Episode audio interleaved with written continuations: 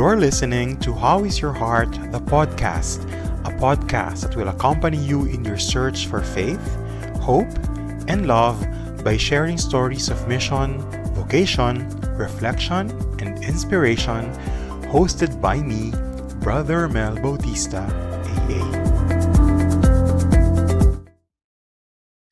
So, for this episode of How is Your Heart, the podcast, we are very honored to have someone who's very passionate in his love and service for God and for the church. He is Canadian, a layperson, and a young married man. He is an associate producer of Salt and Light Catholic Media Foundation since May 2012. He has a degree in biology and minor in Catholic studies from McGill University a baccalauréat canonique in theology from l'Institut Catholique de Paris.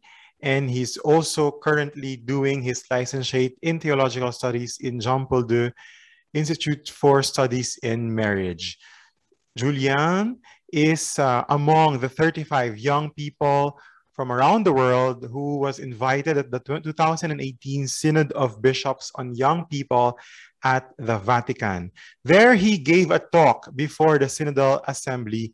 The topic he addressed was the need for young people to find credible, authentic witnesses to Jesus within the church. In fact, it was said, according to my research, that Pope Francis liked Julian's intervention very much because the day after Julian spoke, the Pope went to find Julian and told him, Paparella, tanto bene, tanto bene, which can be translated as Paparella, so good, so good. And so without further ado, let me present to you, uh, to our dear listeners, Mr. Julian Paparella. Hello, Julian. Hi, Brother Romel. Very nice to be with you. I hope all the information I gave was correct. And I know there was so much more to say. We will say more later. And uh, in the beginning of every episode of our podcast, I always ask my guest, Julian, how is your heart? Hmm. My heart is good. My heart is uh, looking to be always more and more happy in the love of God. Beautiful, beautiful. Um, before we plunge into the questions about the synod, about the youth, about Christianity today, I mean, people might imagine and ask, no, because you have a degree in biology, you have all the potentials and the opportunities the world can give. You're a young married man. People might ask, why did you study theology and what made you become so engaged in youth ministry? Hmm, it's a very good question. I think in reality, it's because of what God has given me to experience in life, you know. When it comes to theology, when it comes to being involved in ministry, in reality, it starts with me receiving something and then wanting to give in return. You know, when you experience God's love for you and you start to see what an amazing role God can play in your life, you not only want to go deeper into that for yourself, but you also want to share that with other people. So to me, studying theology is a way of trying to go deeper in my own faith, in my understanding of the faith, in my understanding of God, who He is, what He does for us, in order to de- then share that with others.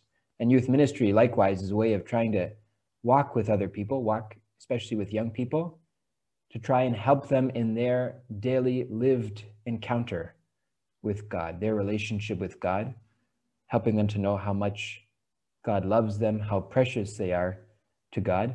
And of course, when you do anything to help other people in their faith, it always has an effect on your own faith. Of know? course. It's always a, a two way street, you know? You try in some small way to help them, but they help you because God is going through you to them and God is going through them to you. Yeah. Just for us to have, or for the listeners to have a little background, I mean, my question was trying to figure out was it only you, just you, who you know started this interest, or was it because of your family? Was because of was it because of the people around you? What was your context when you were you know beginning to show some interest in youth ministry and in theology? Was it really a very Catholic environment where you're in, or the opposite? Hmm.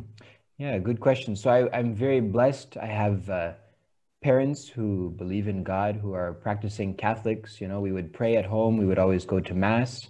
Um, I also went to Catholic schools, you know, received Mm. all the sacraments as a young person, you know, baptism, communion, confirmation.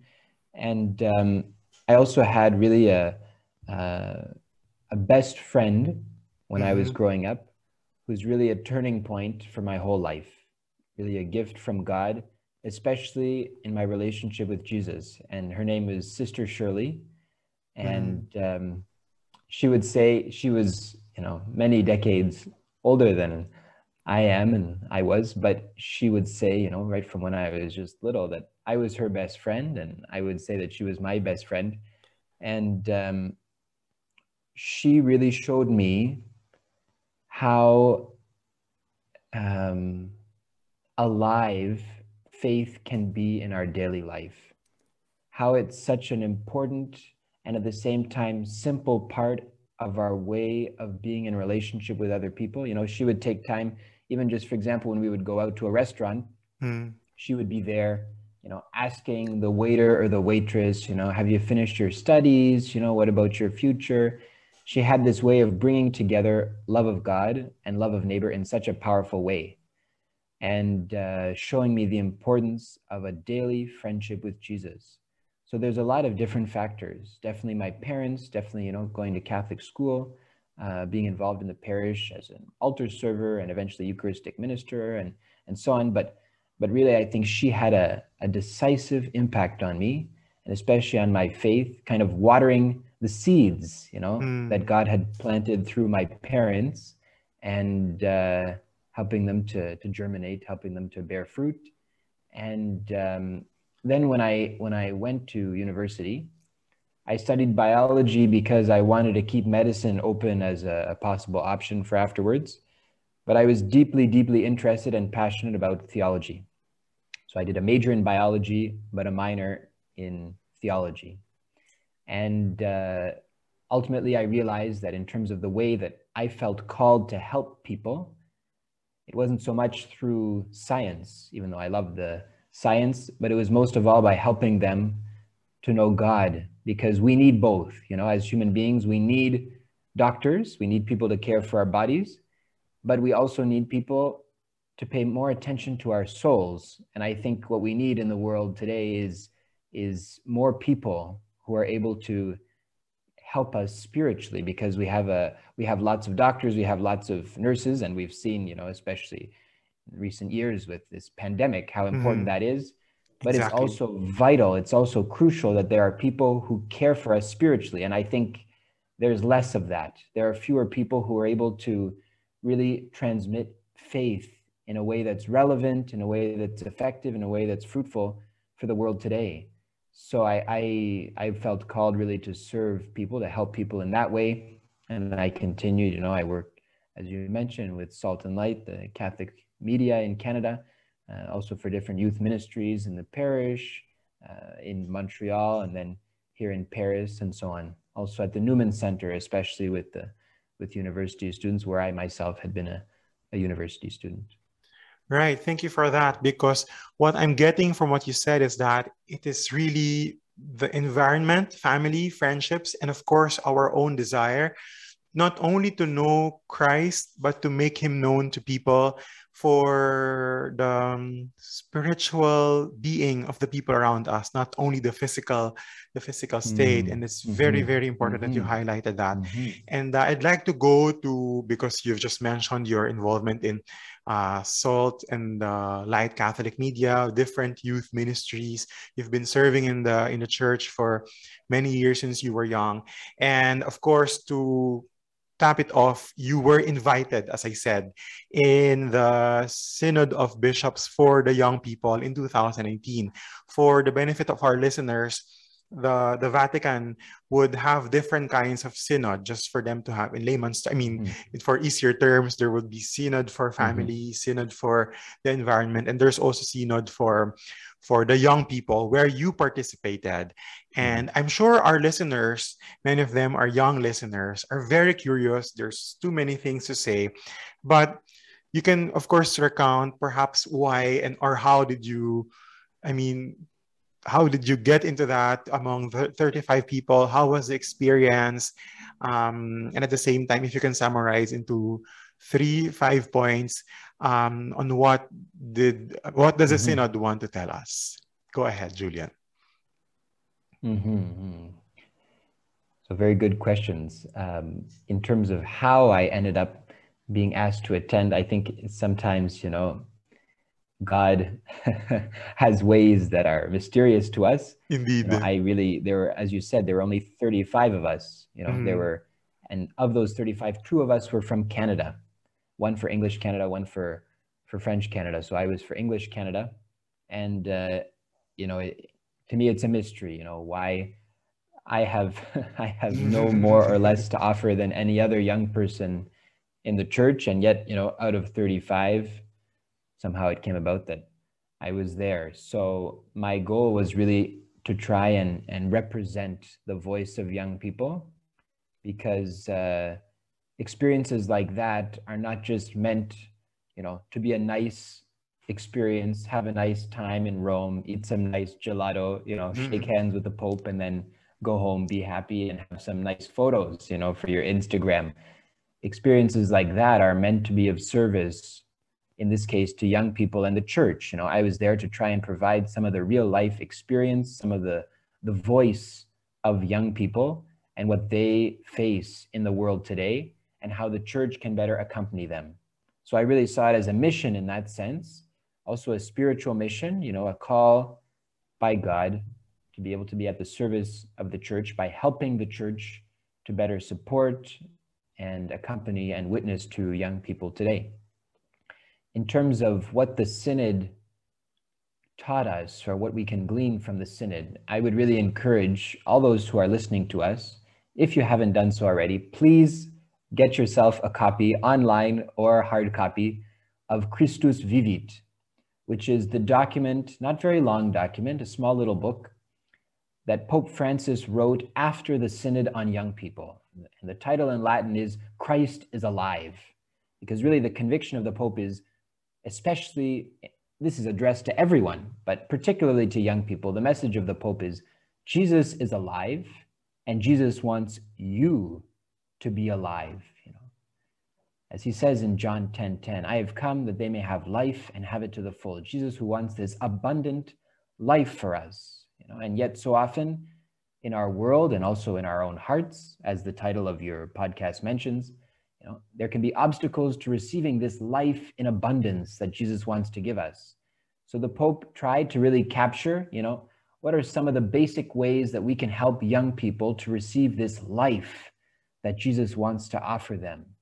You know, and chapter four of that document points out sort of four fundamental messages that the Pope wants us to be able to transmit to young people today, and not just transmit as knowledge, head knowledge, but most of all to transmit as knowledge of the heart, to, to transmit a living experience of God's love. So these four, you know, as, as the Pope kind of summarizes it, this is sort of summarizing the whole gospel in a way that's, you know, bite-sized and uh, sound bites. You know, first is God is love. We need that message. We need to know that God is love. God is not judgment. God is not punishment. God is not vengeance. He's not a referee. You know, God is a father who loves us. God is love. You know, next, Jesus comes to save us. We see our weaknesses. We see ways that we're vulnerable, ways that you know we sin, you know, ways that we're imperfect. Jesus comes to save us. You know, third, Jesus is alive. Jesus didn't just come to save us and then it ended in failure on a cross one Friday afternoon. Jesus is victorious. He has the power to save us. He wants his victory to be lived out in us. You know, he's leading us to the promised land, like God led the Israelites out of slavery in Egypt. You know, our God is good and our God is victorious. He's powerful. He's more powerful than evil. He's the light that will dispel the darkness. He's alive in us. And finally, the Holy Spirit comes to give us that life that Jesus won for us by his resurrection. He comes here and now to fill our hearts, to pour God's love into our hearts. So those are some of the fundamental messages of Pope Francis. Uh, in terms of how we go about doing that, how do we go about transferring those fundamental messages of the gospel to young people, the Pope gave three suggestions. Yes, please. And What I think it's very- Yeah. Yeah, I think it's it's helpful for us, especially those who are involved in youth ministry, but even for you know parents of children and anyone who's involved with young people. These three things that he mentioned, first of all, is listen. Listen to young people. You know, he said sometimes we focus on filling people's ears. hmm What we need to do first is open our hearts. What are young people saying to us? What are the needs and the concerns of young people today? What are they experiencing? Instead of thinking that we've got all the answers and we've just got to tell young people how they've got to be, how do we be attentive to what they're going through? How do we see the ways that God is working in their life? Also, maybe some of the difficulties they face, some of the challenges, and really helping them in that regard instead of just thinking that, you know, you know, young people don't listen to us. And no, start by listening to young people. Next, spending time with young people, you know, building a relationship with them. As the Pope says, you know, waste time with young people. He says, better to get your hands dirty with young people than to wash our hands like Pontius Pilate.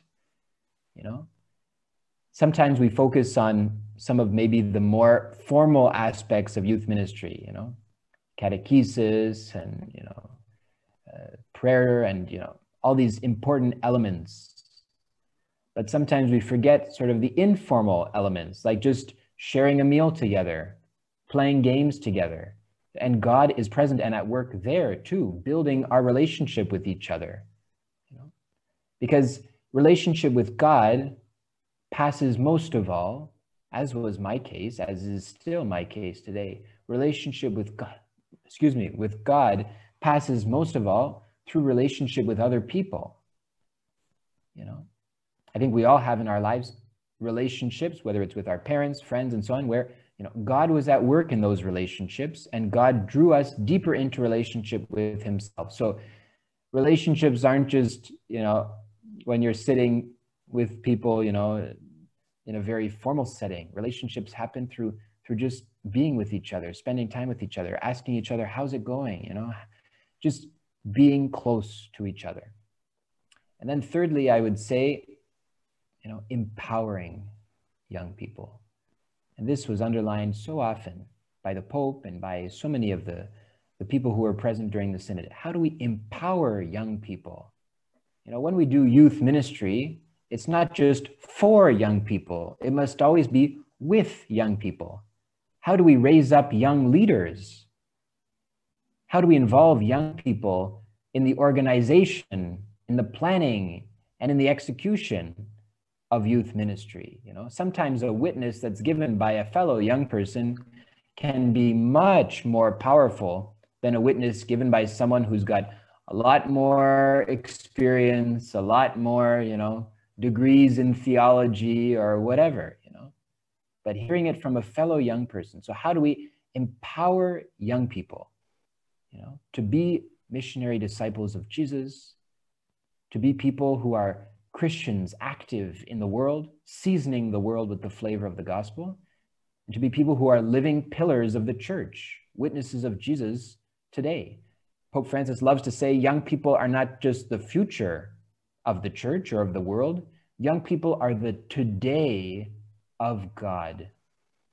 You know, the life, the vitality of young people. Being young is a time for dreaming dreams, not only for the future, but also for living out those dreams here and now. Catherine of Siena said, Be the person God wants you to be, and you'll set the world on fire. Young people don't just have to wait to be older in order to set the world on fire, it Mhm. happens right now. You know, the Pope says that Jesus is alive in young people right now, here and now, in their very youth, because Jesus was a young person himself. God is eternally young. And so he's present and active in this period of being young. He doesn't just wait, you know, for them to be older. Being a young person is not just a transitory phase towards finally being adult, an adult. Rather, it's a, blessed time that God uses to sow seeds for the future, but also to act powerfully for today. Beautiful. I like all that you said. Actually, uh, for the benefit of our listeners, I met Julian in Lourdes when we were having a forum for the congregation. And in that forum, he also gave the same discourse. And I told him that I was very much um, impressed and touched by his sharing on the importance of listening, of being present, and of witnessing for young people. I myself, Julian, did um, for a short while before I entered the congregation youth ministry in my parish from the Philippines, and I very much agree to you the import on the importance of listening, the importance of being present, because you, as you said, no, sometimes our tendency is for us to immediately think of what we're going to say. And if we think and imagine first of what we're going to say to the young people, there's an assumption that there's something that, there's something that they need to learn from the older ones and we forget the importance of the fact that as reminded by pope francis they have also something to say they have they have something that mm-hmm. we are called mm-hmm. to to mm-hmm. listen to and i like what mm-hmm. you gave you, you even gave a very beautiful analogy during your forum on the importance of Jesus spending time with his friends, Jesus spending time walking with the mm-hmm. disciples. Mm-hmm. I mean, for mm-hmm. example, the beautiful gospel account from Luke 24, no, the, the road to Emmaus. Mm-hmm. I mean, they were mm-hmm. distressed because they thought that Jesus mm-hmm. left them and abandoned them. And so it, it was in the process of walking and listening and journeying and at the same time ending it with the with the breaking of the bread together. It was when that they found mm-hmm. they found light they found hope because it was mm-hmm. that time jesus was not really preaching so much he was just asking question he was just listening to these disciples going to emmaus and it was in this process of listening and and spending time with them as you say wasting time with them it was the time mm. that they found light you know they found it realized mm-hmm. that it was jesus who was who was with them so mm. you know i'm just sharing that uh, mm-hmm, it mm-hmm. was part of, it was part of your witnessing that I, that mm-hmm. has really marked me mm-hmm. during the time I, I am carrying it with me yes you want to say something yeah and mm. none of that you know would have been possible this journey that jesus made with these two disciples who like you said you know they were heading home they had had enough jesus this you know master that they had followed for three years, two years, one year, we don't know exactly how long. He had died. He was put to death by the Romans, by the Jews. You know, this was a tragedy for them. He had said that he'd rise three days later. Some women in their group said that, you know, they had gone to the tomb and it was empty, but this was just too much for these two disciples. They'd had enough. They're heading home. And Jesus comes to encounter them right where they're at. That's a huge lesson for us. Sometimes we miss the necessity of meeting people where they're at, especially for young people, because we hope that they would be where we would want them to be. You know, Jesus wouldn't have wanted them to be so disappointed that they're just fed up and heading home, hmm. right? Jesus sees where they're heading. Jesus wants to go and meet them right there. You know, and he even something we can easily miss. They're supposed to stay in Jerusalem to receive the Holy Spirit. You know, they're supposed mm-hmm. to stay in mm. Jerusalem to encounter the risen Christ with the apostles and so on. Therefore, in going home to Emmaus, they're going in the wrong direction. You know, they're heading in the wrong way. And Jesus comes and walks with them in the wrong direction. Mm. Not so that they can be lost, but rather so that they can be found. It's like the sheep, the one sheep that leaves. Mm-hmm. Jesus says, I don't stay with the 99. All of us, as you know, normal human beings, we'd stay with the 99. The one sheep left, the one sheep walked away. That's his or her problem, you know? Yeah economically it makes a lot more sense to stay with the 99 exactly. Jesus says mm. no i go after the one. Totally you know revolutionizes our human logic. That's god's logic you know. So jesus goes to meet them where they're at even walking with them in, in the wrong direction. And he starts by asking a question. What are you talking about? Again jesus doesn't try to fill their ears. He tries to open his heart in a way that also then opens their hearts, such that afterwards, in retrospect, they can say, Were not our hearts burning within us as we walked with him and listened to him on the way. So, how can we have this same approach of Jesus, meeting people where they're at, especially young people, opening our heart, asking questions, establishing a dialogue and a relationship instead of assuming that, you know, we've got all the answers and we have stuff to teach others, but they have nothing to teach us, as you're saying. And it's just a question of them getting to where we want them to be. Mm-hmm. And I like what you said, no? God will meet us where we're at. That's a beautiful uh, reminder for our mm. listeners. But mm. um, connecting to that mm. idea, I would like to go on to something quite delicate in terms of the reality of the church right now. I mean, my question is based on your mm. experience in Canada or in France or, you know, listening also to the synod, does the church sufficiently provide a space for young people today? I mean, when I go, when I'm, for example, when I'm a mm. young person in a particular country, and when I go to church, will I find a place for me? I mean, does the church provide the mm. space, and will will the young people mm. easily find this space, this place uh, in the church? Yeah, based on your experience, Julian. For sure, yeah. I, I always, you know, when we're talking about the church and what needs to change in the church, because obviously there's a lot mm-hmm. that needs to change in the church, you know the church is us. They say, you know, once you enter a community, the community is no longer perfect because you're in it and you're imperfect. There's exactly. no perfect community. Even the church is not a perfect community. The church is is the holy people of God, you know, the body of Christ, the bride of Christ. But on a human level, we're all imperfect you know you could say the only perfect members of the church are jesus and mary you know and that doesn't get us very mm-hmm. far and the, the church is uh, as we say in ecclesiology the church is here but not yet the perfection exactly. of the church that we wish to yes. aspire is the kingdom yes. in heaven and so i like the image uh, used used by Pope Francis that the church is not a museum of saints, but, but mm-hmm. a field hospital of sinners. Yes, yeah, exactly, yeah. exactly. Yeah.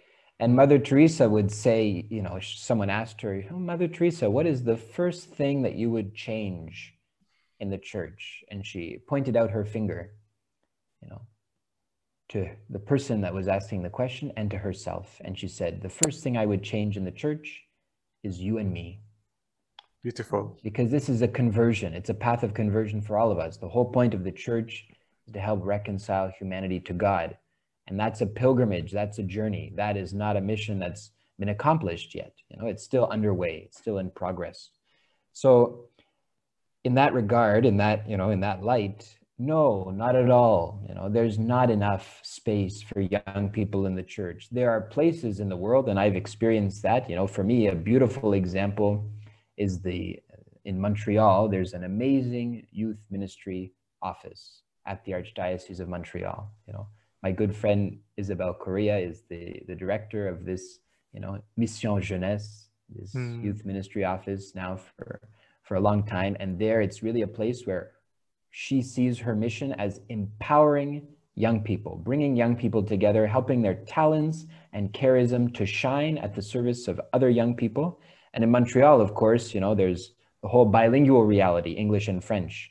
And yeah. so instead of keeping these two things separate, like a lot of you know areas of society and even in the church you know sometimes we like to separate including english and french in montreal and there's that risk there's that temptation youth ministry is one example of you know isabel as director of youth ministry really bringing the two together in a very intentional way for the unity of the church and because we're better together. You know mm. even if it requires sometimes a bit of simultaneous translation during meetings you know it, it takes an effort. You know we are better together you know. And so i see examples like that. Movements dynamic movements of young people like the challenge movement in montreal. You know also in my parish as a young person there was Life Teen various places where yes there are these oases these spaces for young people to flourish in their faith you know to be together with other young people, to have a good time, and at the same time, receive something very, a precious, precious gift. That is the gift of faith, the gift of relationship with God, knowing God's love through a real experience of community with each other. So, yes, there are these spaces. There are not nearly enough of these spaces. And sometimes the spaces that we offer for young people are not really what they need. Mm-hmm.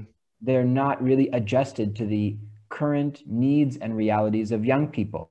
In some cases, it was th- stuff, you know, formats that were relevant for young people 20 years ago, 30 years ago. In some cases, it was maybe never even relevant for young people. It was just kind of the, mm-hmm. the best ideas that mm-hmm. adults mm-hmm. had at the time, and then they just sort of transferred it on to young people. But we need to work at that.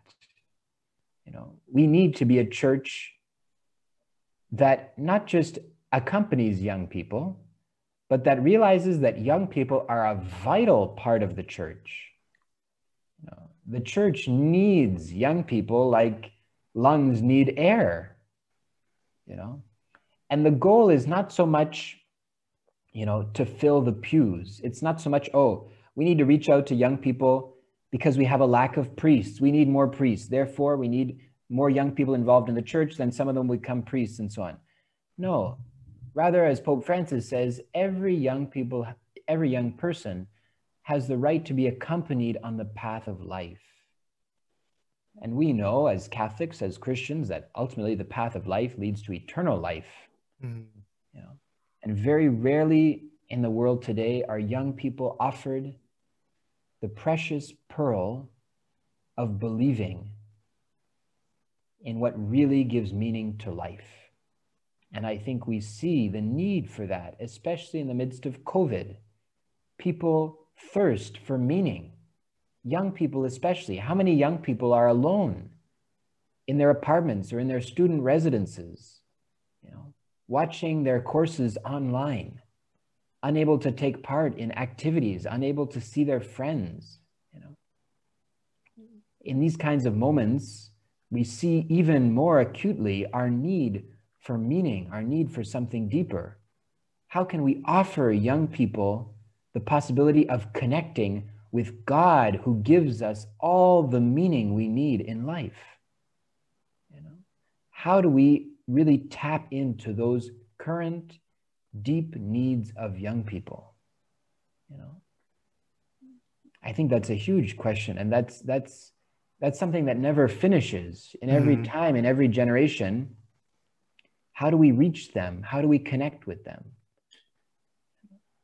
Yeah and i think i'd like to highlight what pope francis said that you shared no the the fact that we should actually change our mindset or our perspective from working or serving for the youth. We should see and consider the church as um, a church that works with the youth. It's mm-hmm, not supposed to be mm-hmm. just a sector or mm-hmm. um, an, a particular department of the church. Mm-hmm. Actually, what is mm-hmm. what is I think uh, we need to integrate in our new minds it is mm-hmm. that the youth is part of the church it's not just mm-hmm. Uh, mm-hmm. people to consult to that's why I, I like to think that that synod would not have been possible and successful if you guys were not invited because this is a, a meeting of bishops mm. and for them to really get mm. into the reality of youth ministry it is mm-hmm. just i think uh, vital that uh, young people from different continents would give their testimonies on the reality that the mm. churches that or the dioceses that they are actually serving and uh, i like that you highlighted that mm. no um, um, on on that note, um, I'd like you to share also, based on your experience, based on what you've been studying, also, in terms of the challenges that a Christian faces in the world and in the church today. I mean, we mm. as the world now faces the pandemic, but we know that each country has its own particular situation and reality in terms of you know facing this hmm. pandemic. Mm. At the same time there's also challenges in the church. I mean, there's so many unchurched I mean, I've heard, I mean, there were two years ago here in Lyon, um, there was this visit and talk of Cardinal Lacroix, you know, uh, from Quebec, um, mm. about mm. the reality of yes. the church, you know, saying that there's this challenge of, um, of uh, relativism, challenge of, uh, of people tempted, tempted not to be alive in the church. And, that, that, that doesn't go only in Quebec, but in many, many, many other countries. I mean, what would you consider uh, among all these for you? What would you consider the most difficult obstacle to conquer? And of course, we will not end with obstacles. As Christians, we're called to be people of hope. Amidst mm-hmm, all mm-hmm, these, mm-hmm. what are your hopes? Yeah, I think it can be very tempting for us in the church to look at all the external obstacles that we can face. You know, like you mentioned, you know, relativism, people no longer believing in God, you know. And we can point to all those things and sort of criticize them. We can have a sort of attitude of, you know, like, you know, lamenting why society is this way, you know, and this is not the case all over the world because there are many parts of the world. I think of Africa, I think of Asia, South America, where the church is very much growing. There's more and more Christians every year. You know, it's very vibrant. But then there are also huge swaths of the world where, you know, churches are becoming more and more empty. Fewer people think about God. Sometimes God is reduced to some kind of, you know, ridiculous idea, some kind of fantasy, some kind of fiction doesn't really exist. You know? And Christians often don't feel comfortable, you know, showing other people that they're Christian, you know, letting other people see that they're Christian. You know, I, I so often I've heard, you know, friends of mine or people I know you know, they don't feel comfortable telling their colleagues at work, for example, I'm going on a retreat this weekend because they're afraid of being judged, criticized, and so on. But to me, these, these sort of external obstacles in society are more of a symptom you know, than they are obstacles. They're a mm-hmm. symptom of ways that the church has not been able to effectively, fruitfully witness to Jesus, witness to the gospel, witness to God. Because in reality, if you realize that God loves you, then you have no desire, no interest in not believing in God, you know, exactly. in rejecting God. Mm-hmm. You know, mm-hmm. so we have not always witnessed to God in a fruitful way. And to me, the question is, you know, instead of criticizing the challenges that we see around us instead of saying, oh, why are people, you know, relativist? Why are people atheist? Why are people, instead realizing that we are part of one human family. And we as Christians are leaven in the dough of humanity who are meant to walk with all of humanity towards the kingdom of God. God calls every single human being. God wants all of us to be members of his family for all eternity. You know, he is our father and we are his sons and daughters. And he wants that for every single human being. As Pope Francis says, God is in the life of every human person. No matter what their religion is, no matter whether they believe in God or not, God is in their life. Life. God has created them, God loves them, and God calls them to eternity with him and with each other. So to me, the, the, the question is really how do we equip Christians, you know, lay people in particular, mm-hmm.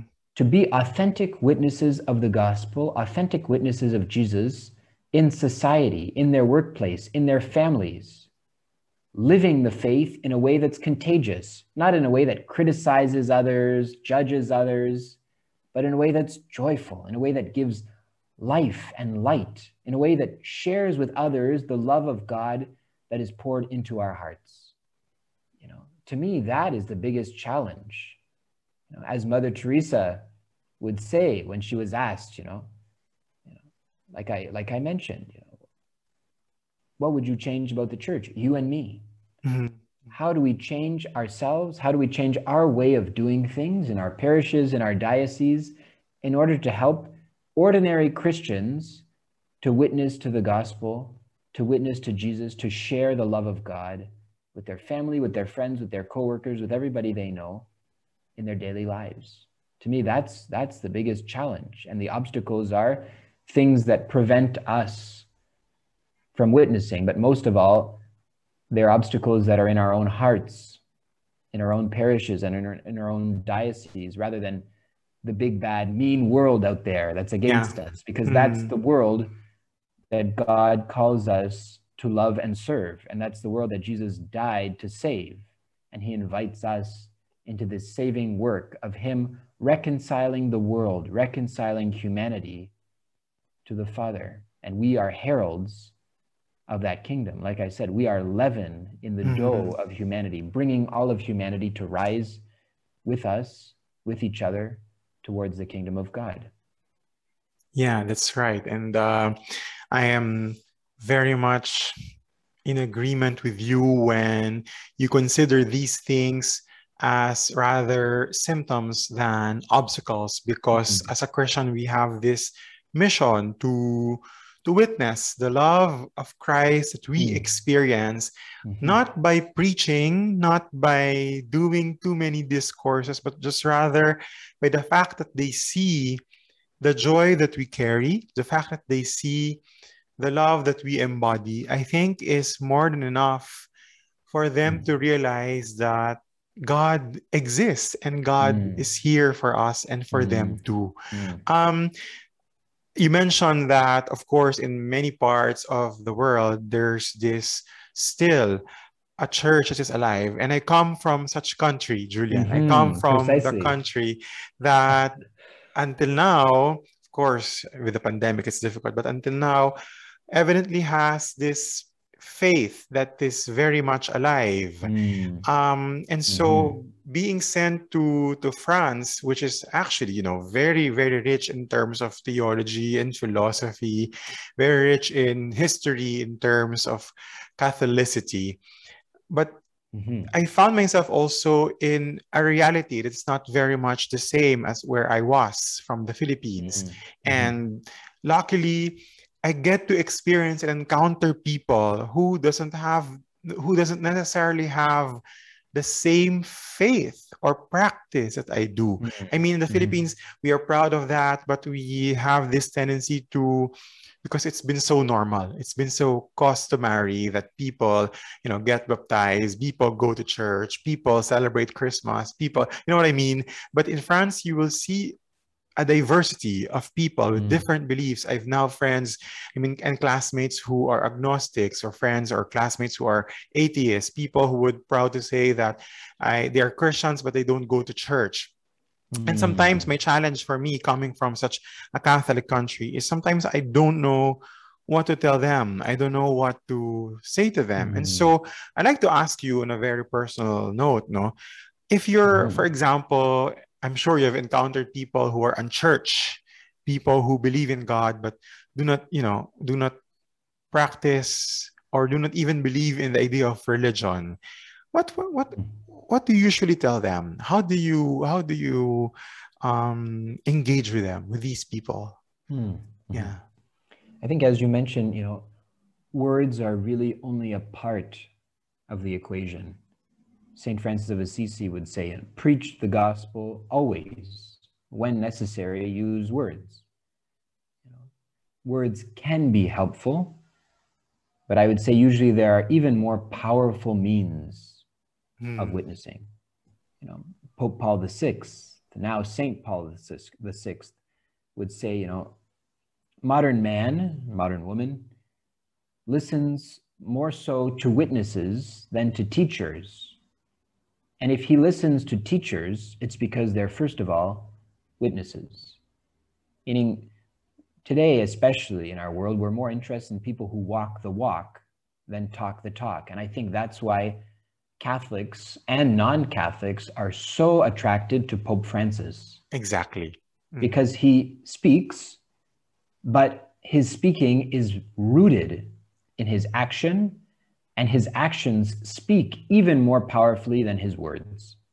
You know, when he embraces someone who's poor, when he washes the feet of Muslim women in prison for mm-hmm. Holy Thursday instead of, you know, the feet of cardinals, for example, you know, like when he embraces in the Philippines, you know, the amazing visit that he made to the Philippines. Mm-hmm. These young people, I remember this this young girl who asked him, you know, why does evil exist?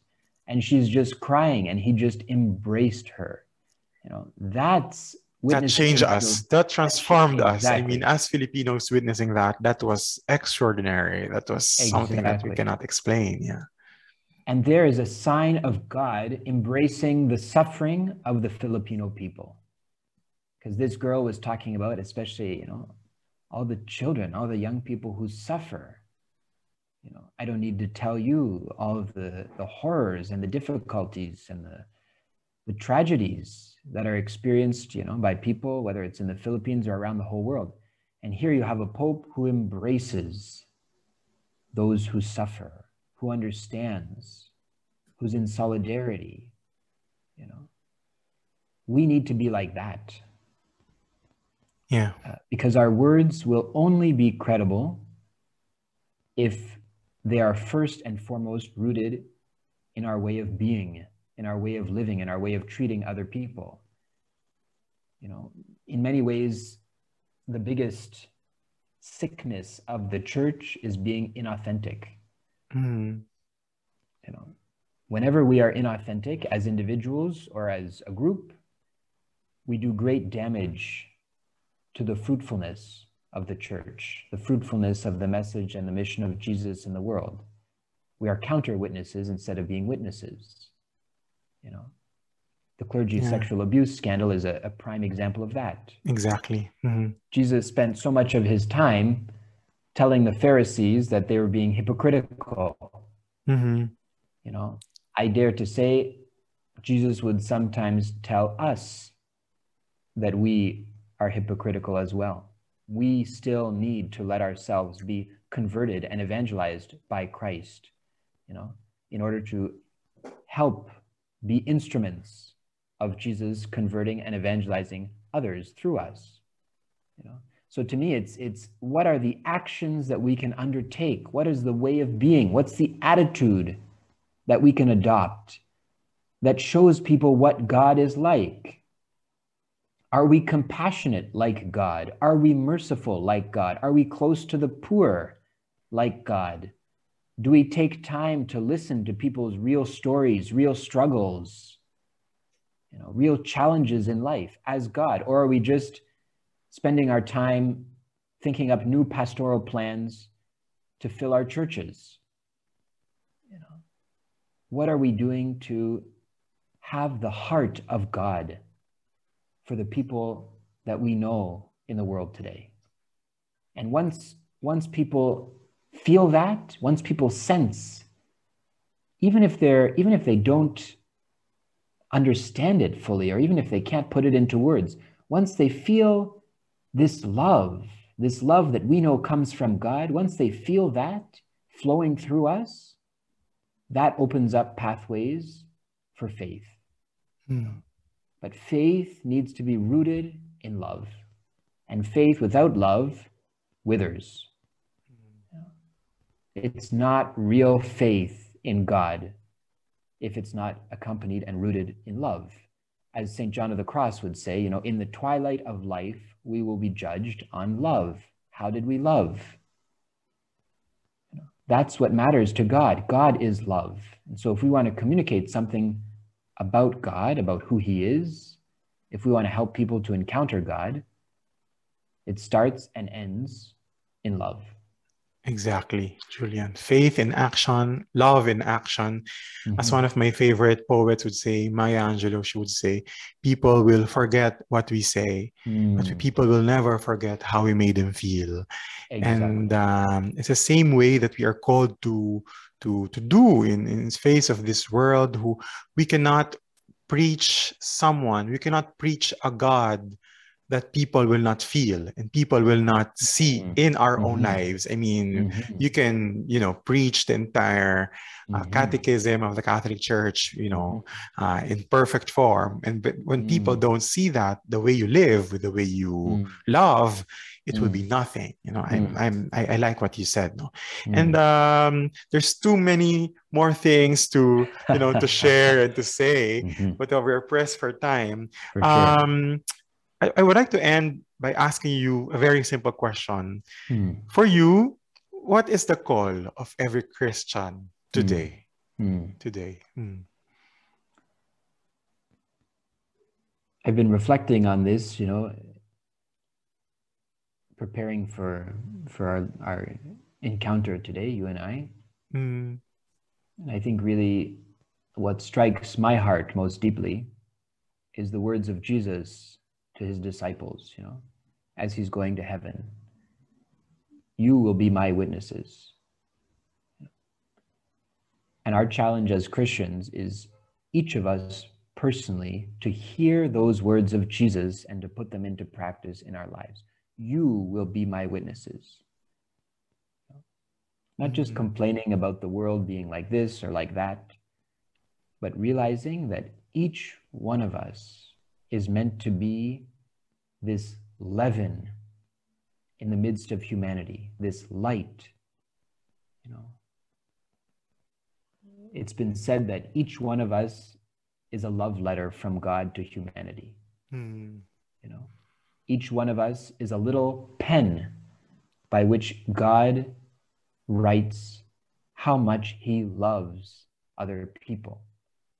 You know, being witnesses, you know, absorbing the gospel, being in a relationship with Jesus, and then letting that pass through us to others, letting God live and move in the world through us. You know, you will be my witnesses. Jesus sends us. How can we be like Jesus?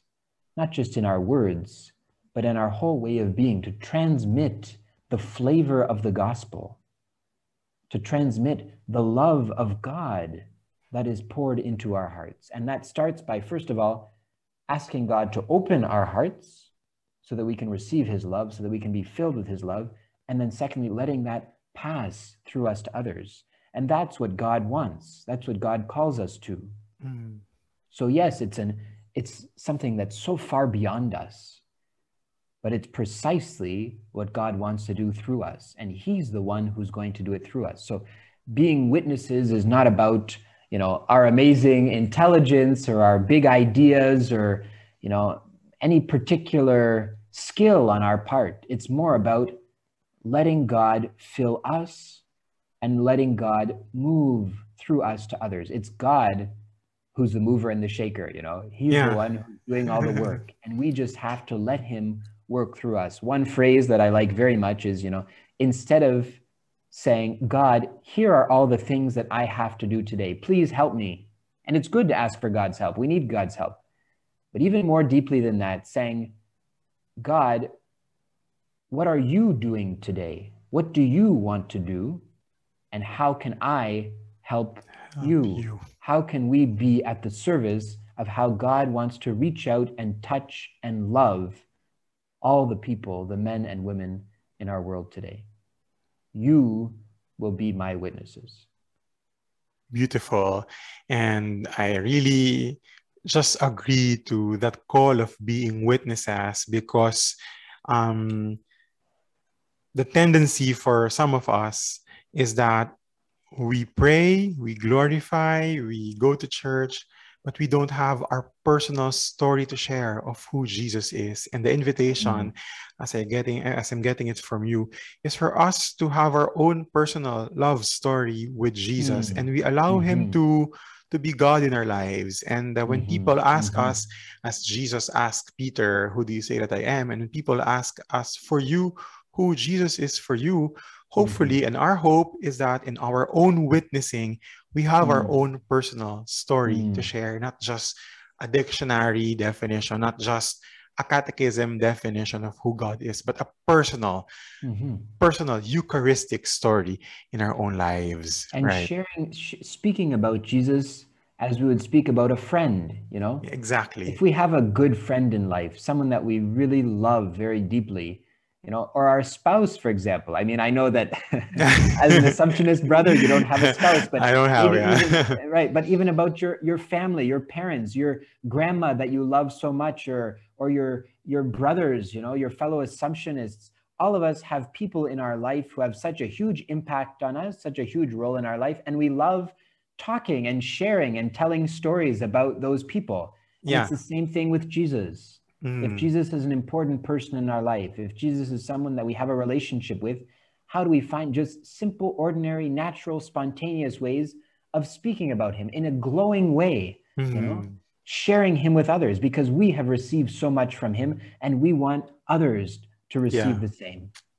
Yeah, and that's witnessing. That's mm-hmm. witnessing. Mm-hmm. Uh, beautiful. Thank you very much, Julian. This is a very, very Thank rich you, sharing, very you. beautiful witnessing. You yourself Thank is you. a witness that uh, the church is, has been using to proclaim the, the love of God that is being offered to the world. Normally, we ask our guests to give their final word to end the podcast. May mm. it be a Bible verse, a quote, mm. a song lyrics, you know, words of motivation from someone or can be from you. What's your final word mm. in this podcast, Julian?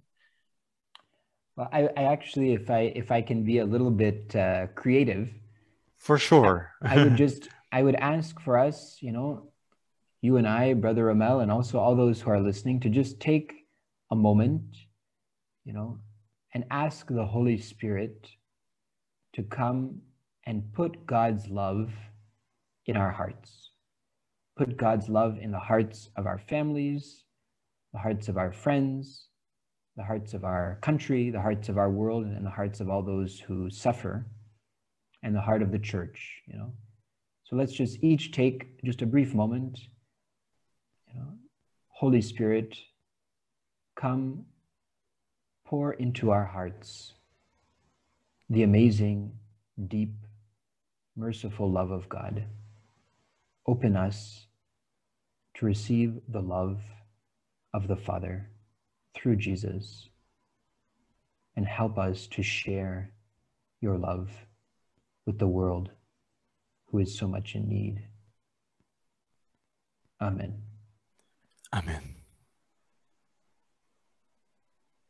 Thank you very much, Julian. That was a very, very powerful way to end our podcast, allowing the Holy Spirit to, to speak to us in the so many noises around us and in us.